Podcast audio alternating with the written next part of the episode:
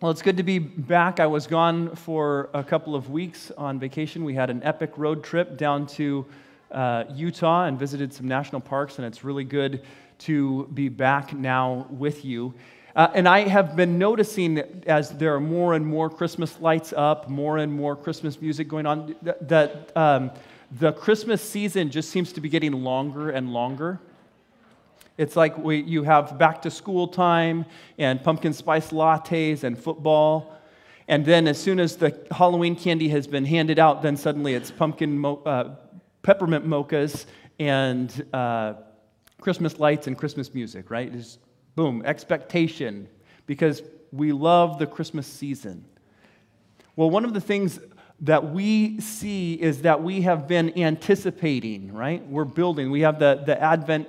Um, the Advent wreath that we each week will do a reading and, and light a candle as we are waiting for that center candle, the Christ candle, that uh, signifies the coming of Jesus, right? We're, we're celebrating that. We, uh, as a church, are doing the Advent blocks. Uh, so if you've gotten a set of Advent blocks, maybe you're a couple of days in with us, where uh, the first day was about Adam and Eve. And then the second day was about Noah, and today is the third day, and that's about Abram and Sarah. And what we're trying to do as a church is, is give us tools, right? Give you tools for you and your family, and to, as a church, have tools for understanding that the entire Old Testament was pointing to Jesus. The entire Old Testament is, is anticipating and expecting the coming of the Messiah in Jesus. And so we're going through this Advent and every day doing a different reading that, that builds on the story. So you have Adam and Eve, and then you have Noah, and then you have Abram, and it's going to keep going. And what we're going to do is we're going to uh, support that by having sermons in this Advent season um, that line up with those readings, okay? Which means we've got some really random sermons coming up. Like ser- sermons that I, I wouldn't have normally thought of, oh, this is a great Advent sermon, right? But they all point us forward with the expectation and the hope that Jesus was going to come. Because even as there were promises made to Old Testament figures, right, like Abram and Moses and Noah and Adam and Eve, and promises were made to them that those promises would be fulfilled, they never saw them fully fulfilled. They saw them fulfilled in part. They had faith and believed that they would be fulfilled, but they never got to see the reality of them fulfilled. And so that's what we're seeing as we go through. So let's now turn to Genesis chapter 15. This is where we're going to be this morning with this story of anticipation of Jesus. Genesis 15, verse 1. After these things, the word of the Lord came to Abram in a vision. Fear not, Abram, I am your shield. Your reward shall be very great. But Abram said, O Lord God, what will you give me? For I continue childless, and the heir of my house is Eliezer of Damascus. And Abram said, Behold, you have given me no offspring, and a member of my household will be my heir. And behold, the, world, the word of the Lord came to him This man shall not be your heir your very own son shall be your heir. And he brought him outside and said, Look toward heaven and number the stars, if you are able to number them.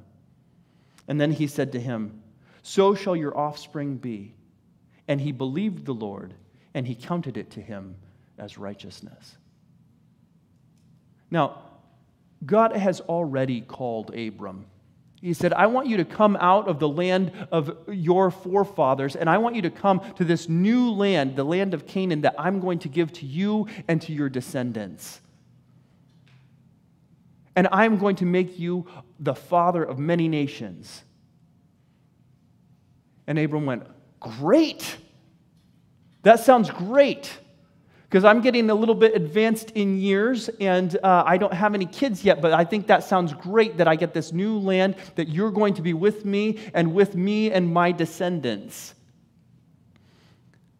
And then he comes back to him after these things. The word of the Lord came to Abram in a vision and said, Fear not, Abram, for I am your shield and your reward shall be very great. Now, this is a pretty common thing. When God shows up, the first thing that he says is, Don't be afraid. Don't be afraid.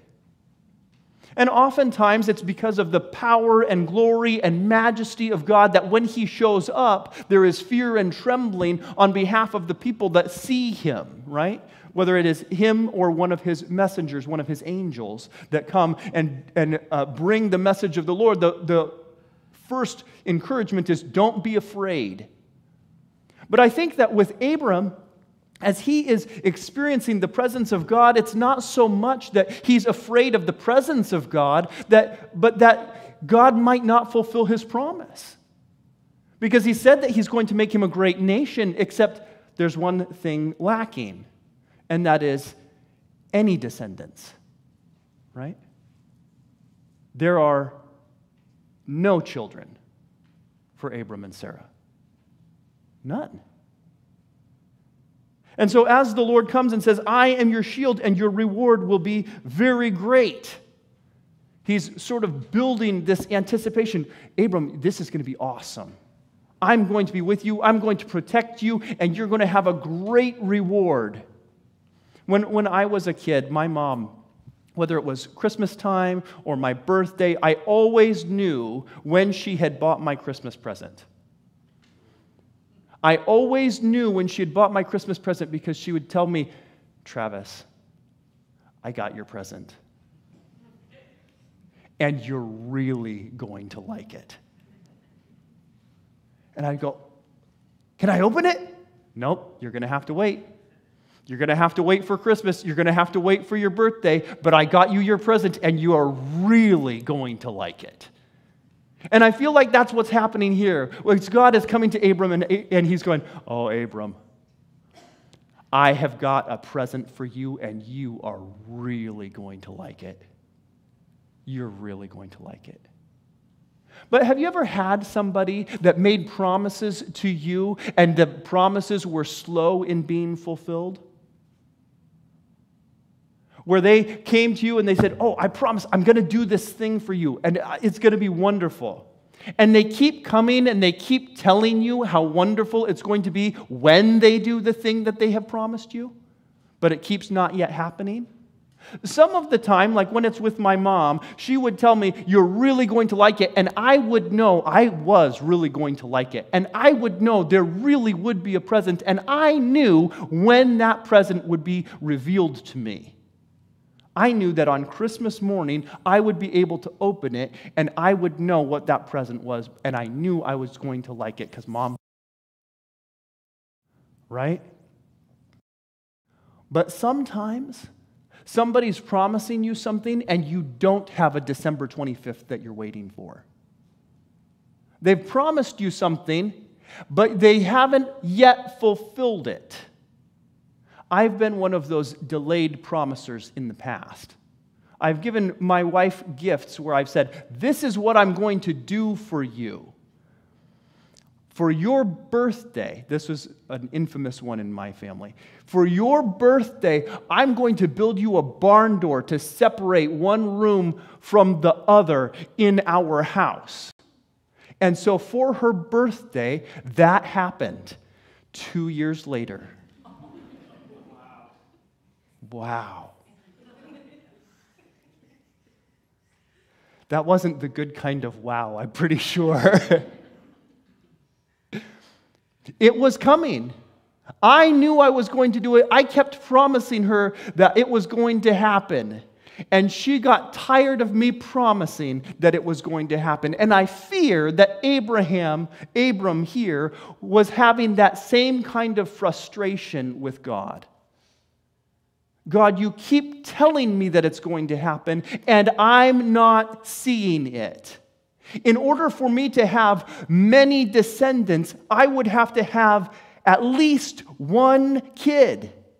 And you know what I don't have? One kid. There are no kids here.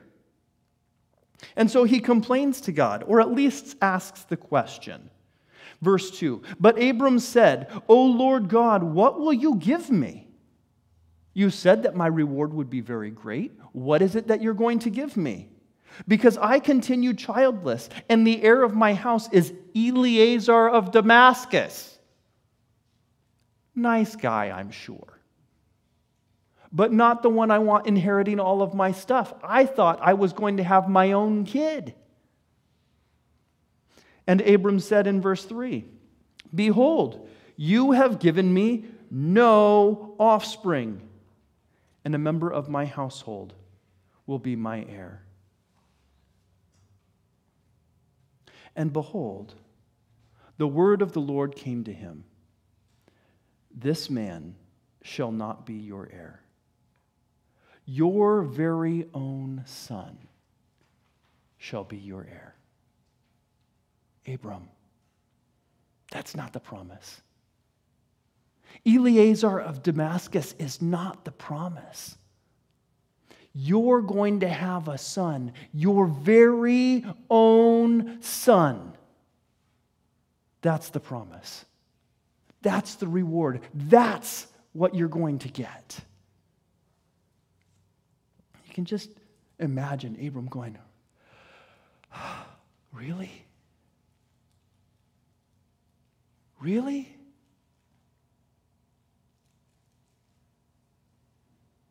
And he brought him outside. And he said, Look toward heaven and number the stars if you are able to number them. And then he said, So shall your offspring be. Now, we had an interesting conversation about this at the sermon meeting on Thursday. The pastors of New Life Church get together because we're all preaching on the same text, and we were talking about this. And uh, one of the other pastors was saying, Do you know that later this day the sun goes down and God makes his covenant with Abram? And it gets really dark. And I said, Okay. Do you realize that if the sun is going to go down later and it's going to get really dark later, that that means it's probably daytime right now? I've never thought about that before. I've always thought about Abram getting brought outside by God to look up at night and see all of the stars. I'd never thought about the fact that maybe God brought Abram outside in the daytime to look up into the sky and not see a single star because it's too bright. Abram, can you count the stars? Nope. I don't see any stars. Does Abram know that there are stars up there? Sure. He's seen the stars before. He's seen lots and lots of stars before. But right now, as God brings him outside and he looks up, he is unable to count the stars because it's too bright and he can't see any of them. But he knows that they're there. And God is talking to Abram, and he's going, I know, Abram, that you can't yet see the fulfillment of this promise, but you're going to have many descendants. And that night, he was going to make a covenant with Abram. And the sun would go down, and it would get really dark, and he would make his covenant with Abram. And Abram would look up and would see all of the stars in the Canaan wilderness. And would again not be able to count them because there were so many to try and count. Hundreds of stars, thousands of stars, hundreds of thousands of stars, millions of stars hundreds of millions of stars. So many stars, we cannot count how many stars there are. We just keep finding more stars. There are so many. And this is the promise that God is giving to Abram. He's saying, Abram, I am going to fulfill my promise. And even if you can't yet count a single star, even if you can't yet have a single offspring, yet, they are going to be greater in number than the number of the stars in the sky. Now, I know that there are people in this room that have been waiting for promises. You've been waiting for promises from other people, and you've been waiting for promises from God. And you've been waiting for those things to be fulfilled, and you're waiting and you're trying to be patient, right? You're trying to be patient like a kid is trying to be patient for December 25th to come. Sometimes you're trying to be patient for the pain to be relieved. And you know that there will be relief, there will be reprieve, it will be coming, but it hasn't come yet. Sometimes you're waiting with great anticipation and expectation in hope. And sometimes you're just hanging on and I want you to know that when we think back on the heroes of the faith, you know, the great people who were so close to God, like Abram, talking with God, wrestling with God, experiencing his favor and his presence, that they also were waiting. They also were waiting. You see, as we are God's people, we are living in a place of waiting. That's what faith is it's a place of hope and waiting.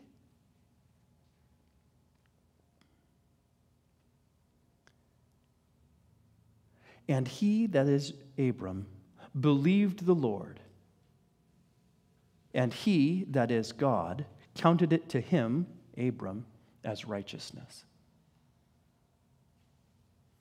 Abram said, I can't see it, God. I can't see it.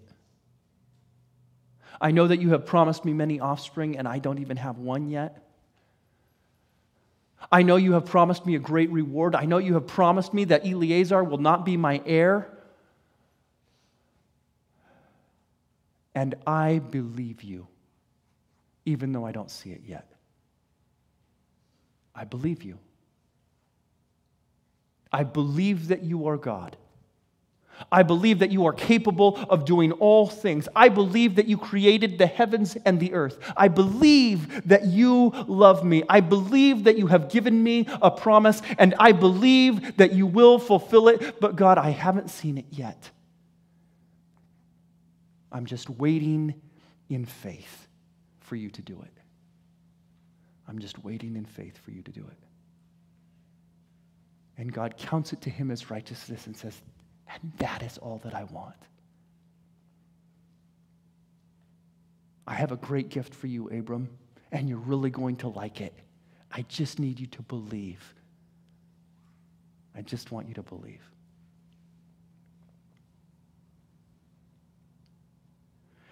This is what our faith is. in Romans chapter 4. Talks about the promise to Abraham and to his offspring. For the promise to Abraham and his offspring that he would be heir of the world did not come through the law, but through the righteousness of faith. And then in verse 16 of Romans chapter 4, it says, That is why it depends on faith. In order that the promise may rest on grace and be guaranteed to all his offspring. Not only to those who adhere to the law, but also to those the one who shares the faith of Abraham, who is the father of us all. As it is written, I have made you the father of many nations.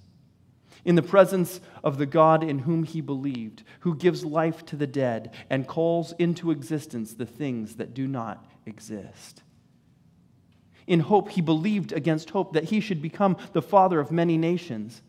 As he had been told, so shall your offspring be. He did not weaken in faith when he considered his own body, which was as good as dead since he was about a 100 years old, or when he considered the barrenness of Sarah's womb. No unbelief made him waver considering the promises of God But he grew strong in his faith, and he gave glory to God, fully convinced that God was able to do what he had promised. That is why his faith was counted to him as righteousness. But the words, it was counted to him, are not written for his sake alone, but for ours also. It will be counted to us who believe in him, who raised from the dead Jesus our Lord, who was delivered up for our trespasses and raised for our justification. We are being asked, just like Abram, to have the same kind of faith. The same kind of faith. The same kind of expectant hope that will be counted to us as righteousness. Not, not performance, right? God never said, Abraham, what I need for you to do is just do all of these things. If, and as soon as you check off all the boxes, then I will give you a son. Nothing was contingent on Abraham. Nothing. He didn't have to do anything. He didn't earn the favor of God. He didn't ask for the favor of God. God said, Abraham, I love you. I'm going to make a promise with you. I'm going to make you into a great people. I'm going to give you a son. Abraham didn't ask for that, it was just promised to him. Abraham wouldn't have dared to ask for it. It's too late for him to have a son. He's too old. He's too old, and Sarah's too old. The days of having children, the potential for having children, is over for them.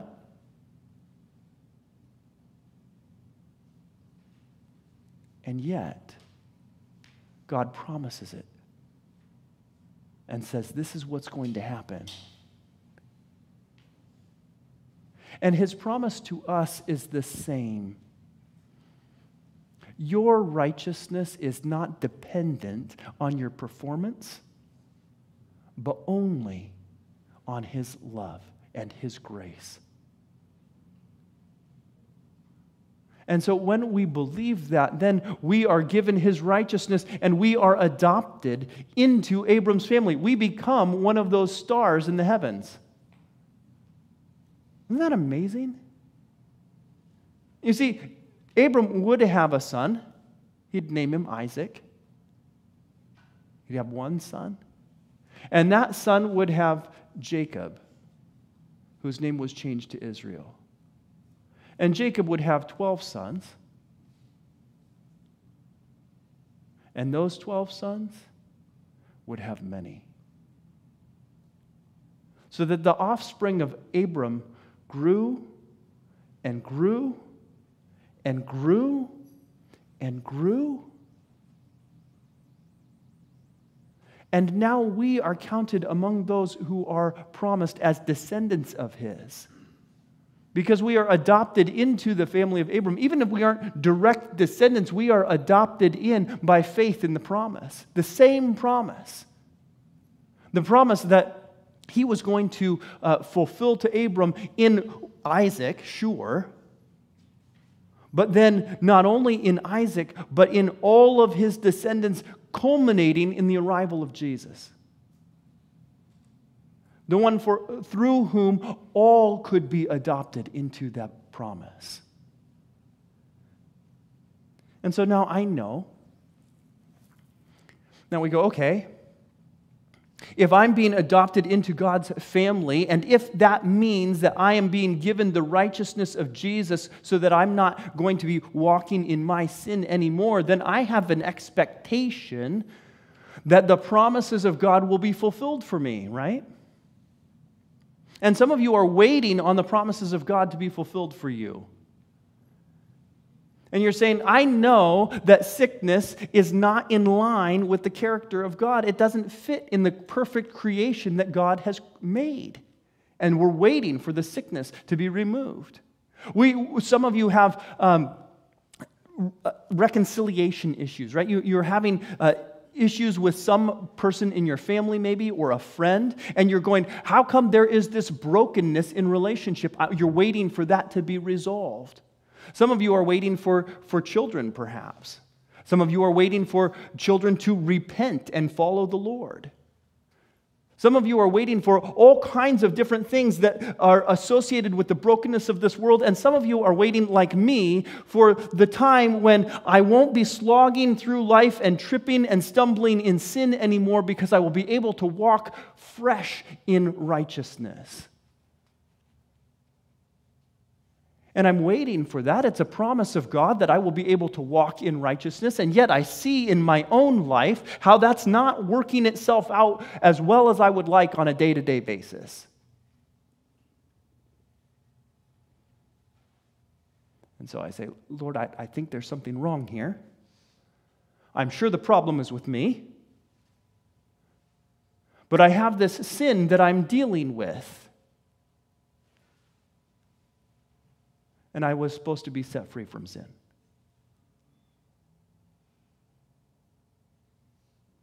And I believe, Lord, that it is not dependent on my work because I can try really hard and I cannot set myself free from this sin. But you have promised that through faith. So, do I not have enough faith, Lord? Am I not being patient enough? When will it come? And so maybe you, like me, are waiting for the fulfillment of God's promises, and we're going, God, you seem to be taking a really long time. You promised me a barn door for my birthday. I did think it was the birthday that was coming up. You said I was really going to like it. When is it going to, when am I going to really like it? And we think sometimes that God is really slow to fulfill his promises. But in 2 Peter chapter 3, we see this in verse 7. By the same word, the heavens and the earth that now exist are stored up for fire being kept until the day of judgment and destruction of the ungodly. But not, do not overlook this one fact, beloved, that with the Lord one day is as a thousand years, and a thousand years as as one day. The Lord is not slow to fulfill his promise, as some count slowness, but is patient toward you, not wishing that any should perish, but that all should reach repentance. But the day of the Lord will come like a thief. And then the heavens will pass away with a roar, and the heavenly bodies will be burned up and dissolved, and the earth and the works that are done on them will be exposed. Since all these things are thus to be dissolved, what sort of people ought you to be in lives of holiness and godliness, waiting for and hastening the coming of the day of God, because of which the heavens will be set on fire and dissolved, and the heavenly bodies will melt as they burn? But according to his promise, we are waiting for new heavens and new earth in which righteousness dwells. And I go, yeah, that's what I'm waiting for. I'm waiting for the new heavens and the new earth in which righteousness dwells. The new heavens and the new earth in which there is no pain, where there is no sin, where there is no division where there is perfection and joy and hope. That is what I am waiting for. Could we do that yet, God? Because I'm dealing with all this stuff in the interim, all of the things that are hurtful and painful and difficult while we're waiting. I'm dealing with this. And so, God, when are the answers going to come? You keep saying how great it's going to be. Could it be today? Come quickly, Lord Jesus.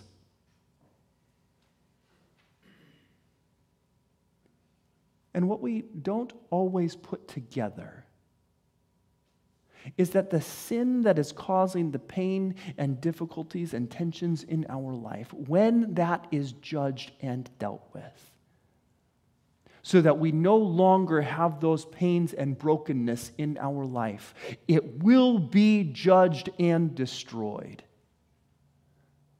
And so God is not slow in fulfilling his promises because he is wanting to keep some good thing from you. Like he's going, you know what? You're really going to like it, but you can't have it yet.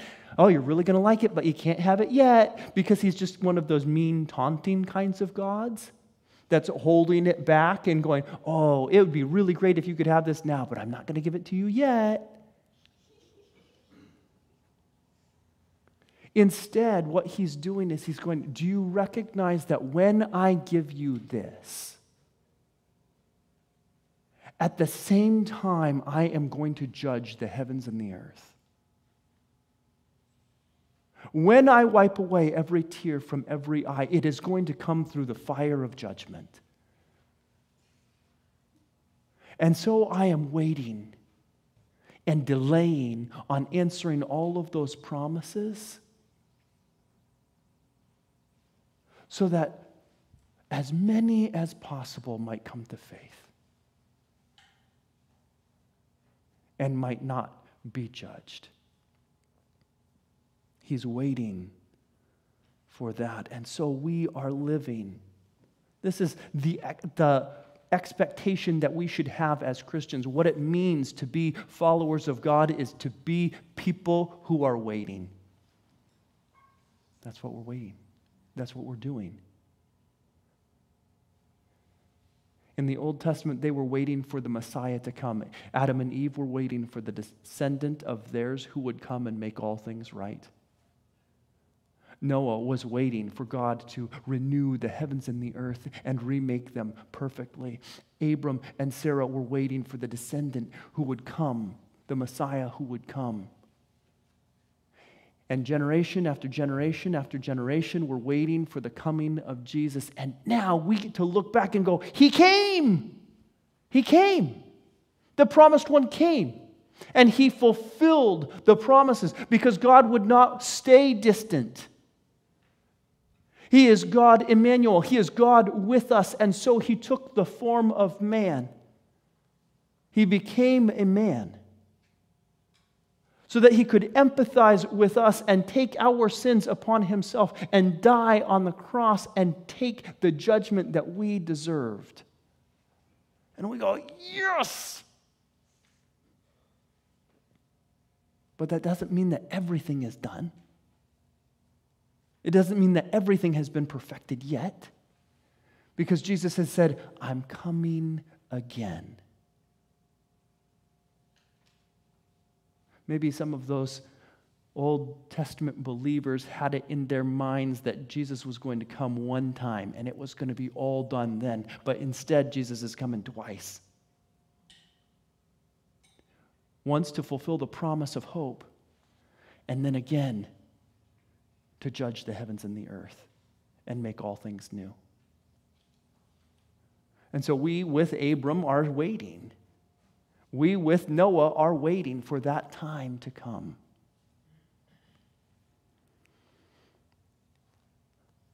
And this is what it says in Hebrews 11. Now, faith is the assurance of things hoped for, the conviction of things not yet seen. For by it the people of old received their com- commendation. And in verse 13 of Hebrews 11, these all died in faith, not having received the things promised but having seen them and greeted them from afar, and having acknowledged that they were strangers and exiles on the earth. For people who speak thus make it clear that they are seeking a homeland. If they had been thinking of that land from which they had gone out, they would have had an opportunity to return. But as it is, they are, desire a better country, that is, a heavenly one. Therefore, God is not ashamed to be called their God, for he has prepared for them a city. I don't know what brokenness you're dealing with in your life that you're waiting for God to restore. But I know that He's coming again. And I want to encourage you that just as Abram couldn't see the fulfillment until many years later in the birth of Isaac, we may not see the fulfillment of God's promises today, or even soon. But just as God did fulfill the promise to Abram and did send Jesus to come, he will come again. And the brokenness that is in your life will be resolved, it will be restored.